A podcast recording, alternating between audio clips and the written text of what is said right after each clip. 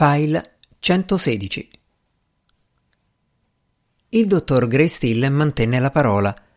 Fece visita a tutte le famiglie inglesi della città e le avvertì di non parlare con Drolight. Ma questi non se ne curò. Rivolse invece la sua attenzione ai servitori, ai camerieri, ai gondolieri. Sapeva per esperienza che quella classe di persone spesso sapeva molte più cose dei loro padroni e in caso contrario, beh, avrebbe pensato lui a sistemare le cose. Ben presto furono in molti a sapere che Strange aveva assassinato la moglie, che aveva cercato di sposare con la forza la signorina Grey Still nella cattedrale di San Marco e solo l'arrivo di un gruppo di soldati austriaci glielo aveva impedito, e che si era messo d'accordo con Lord Byron per mettere in comune in futuro mogli e amanti.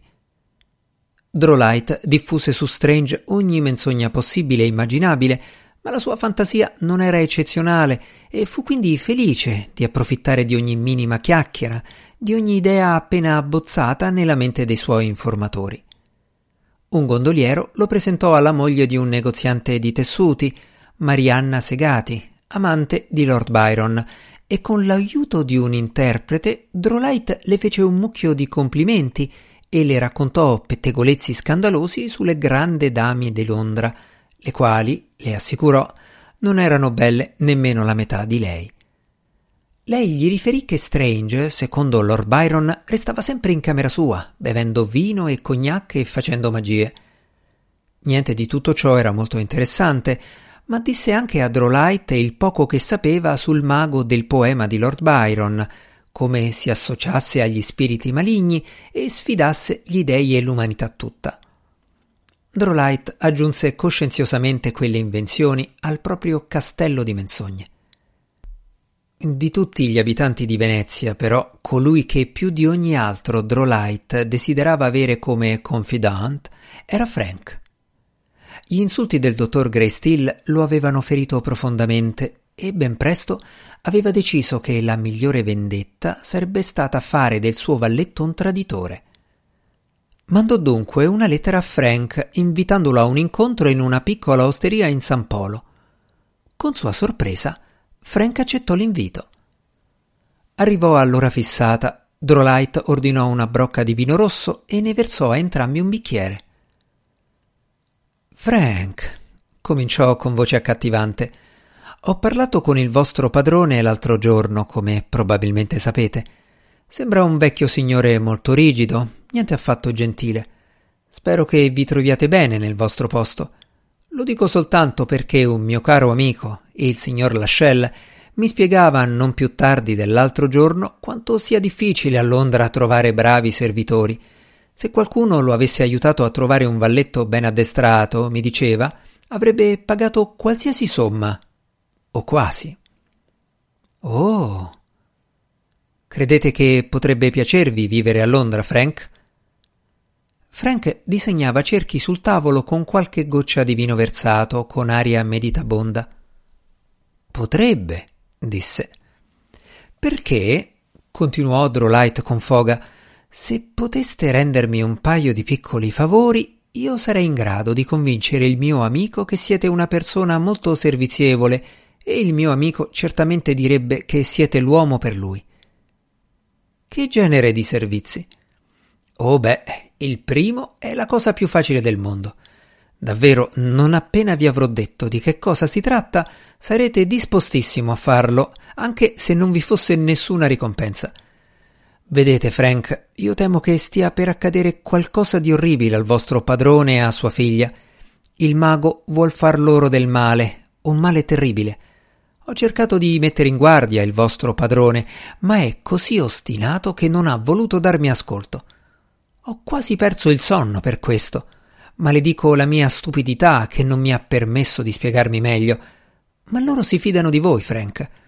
Potreste lasciar cadere qualche accenno, non al vostro padrone, ma a sua sorella e alla figlia, sulla malvagità di Strange, in modo da metterle in guardia. Poi Drolight parlò dell'omicidio di Arabella Strange e del patto con Byron per mettere le loro donne in comune. Frank annui con l'aria di aver capito. Sì, deve stare in guardia con i maghi, riprese Drolight. Molti si lasciano ingannare dalle loro bugie e dai loro inganni, il vostro padrone più degli altri. Perciò è di vitale importanza che voi e io mettiamo insieme tutte le informazioni possibili, in modo che possiamo rivelare a tutti il suo perfido piano. Ora ditemi, Frank, avete osservato qualcosa? Avete udito qualche parola che il mago si sia lasciato sfuggire accidentalmente? Qualcosa che vi abbia messo in sospetto? Beh, ora che mi dite questo, disse Frank grattandosi la testa, una cosa c'è. Davvero? Non l'ho detta a nessuno, nemmeno al mio padrone. Bravissimo. Drolight sorrise. So che non so spiegarla molto bene. È più facile farvela vedere. Oh, certamente. Dove andiamo?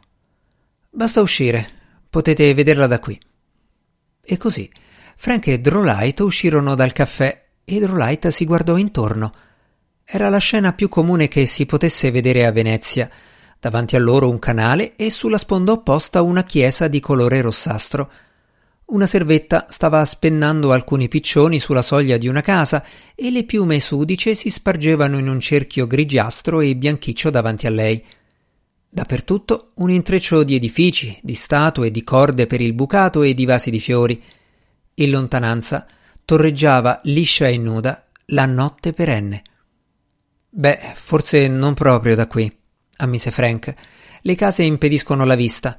Avanzate di qualche passo e la vedrete perfettamente. Drolight fece qualche passo avanti.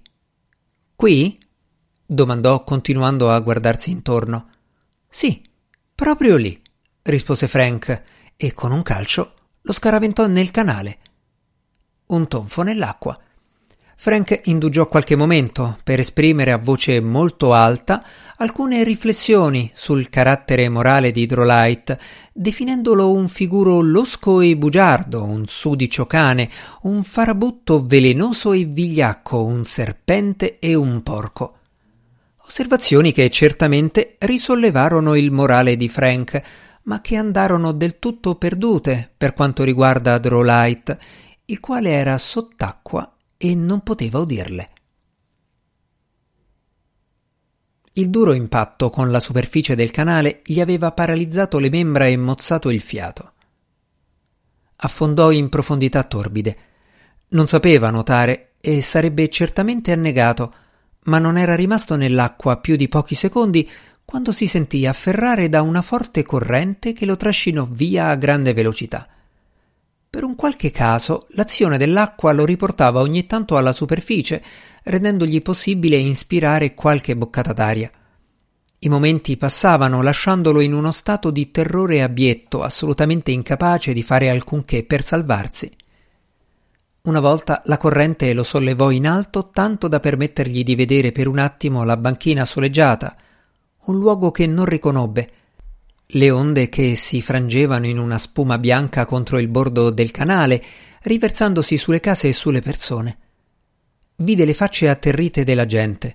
Comprese di non essere stato trascinato in mare aperto come aveva pensato, e ciò nonostante non gli passò per la mente l'idea che questa corrente fosse innaturale, Talvolta si sentiva trasportare con vigore in una direzione, talvolta era travolto da un turbine confuso, sicuro che la sua fine fosse vicina. Poi, di colpo, sembrò che l'acqua si fosse stancata di lui. Il movimento cessò da un istante all'altro ed egli venne gettato su alcuni gradini di pietra, vagamente consapevole dell'aria fredda e degli edifici all'intorno. Inspirò grandi boccate d'aria, dolorose, devastanti, e proprio quando respirare divenne più facile, vomitò una grande quantità d'acqua salata e fredda. Poi, per molto tempo, rimase lì disteso, gli occhi chiusi, come un uomo sul seno dell'amante. Non pensava a niente. Ammesso che la capacità di desiderare fosse rimasta in lui, allora non desiderava altro che giacere là per sempre. Molto più tardi si rese conto che le pietre dovevano essere sporchissime e subito dopo che aveva un freddo terribile. Cominciò a domandarsi come mai vi fosse quel gran silenzio e nessuno andasse a soccorrerlo. Si tirò su a sedere e aprì gli occhi. Intorno a lui era buio pesto. Si trovava forse in una galleria? In una cantina? Sottoterra? Ognuna di quelle ipotesi era terrificante dal momento che non aveva la minima idea di come fosse arrivato lì e di come potesse uscirne. Poi avvertì un alito di vento freddo sulla guancia, alzò lo sguardo e vide le stelle, bianche, invernali. Notte. No, no, no, implorò. Si rannicchiò di nuovo sulle pietre della banchina, piagnucolando. Gli edifici erano scuri e immersi nel silenzio. Uniche vive le stelle. A Drolight le costellazioni sembravano lettere gigantesche, brillanti, lettere di un alfabeto sconosciuto. Per quanto ne sapeva, il mago avrebbe potuto disporre le stelle a formare i caratteri con i quali scrivere un incantesimo contro di lui. In ogni direzione non si vedeva altro che la notte nerissima, stelle e silenzio. Nessuna luce nelle case e, stando a ciò che gli era stato detto, nessun abitante, a meno che, naturalmente, il mago non fosse là. Con grande riluttanza Drolight si rimise in piedi e si guardò intorno. Lì vicino un piccolo ponte attraversava il canale e all'altra estremità del ponte si intravedeva un vicolo che scompariva tra le alte mura degli edifici bui. Avrebbe potuto prendere quel vicolo o seguire il canale dall'aspetto particolarmente misterioso ed esposto, scintillante nel gelo sotto le stelle. Scelse il vicolo e il buio. Attraversato il ponte, passò tra le case e quasi immediatamente si trovò in una piazza dalla quale si dipartivano parecchi altri vicoli. Quale prendere? Pensò a tutte le ombre nere che avrebbe dovuto superare, a tutti i portoni silenziosi. E se non ne fosse più uscito? Si sentì assalire dalla nausea e svenire dalla paura. Nella piazza sorgeva una chiesa, anche al fioco lume delle stelle si capiva che la facciata aveva qualcosa di mostruoso, rigonfia com'era di colonne e pullulante di statue. Angeli dalle ali spiegate si portavano le trombe alle labbra. Una figura tenebrosa spalancava le braccia sotto un baldacchino di pietra. Facce dagli occhi ciechi fissavano Drolight di sotto gli archi oscuri. Come faccio a sapere che il mago non è qui? pensò cominciò a esaminare ogni figura nera per vedere se fosse Jonathan Strange e una volta cominciato gli fu difficile smettere. Immaginava che se avesse distolto lo sguardo per un momento una delle figure si sarebbe mossa. Era quasi convinto che fosse meglio allontanarsi in fretta dalla chiesa quando qualcosa attirò il suo sguardo. Un'irregolarità quasi impercettibile nell'oscurità profonda del portale. Guardò più attentamente qualcosa o qualcuno era distesa sui gradini. Un uomo. Giaceva sulle pietre come se fosse svenuto, a faccia in giù, un avambraccio sopra la testa.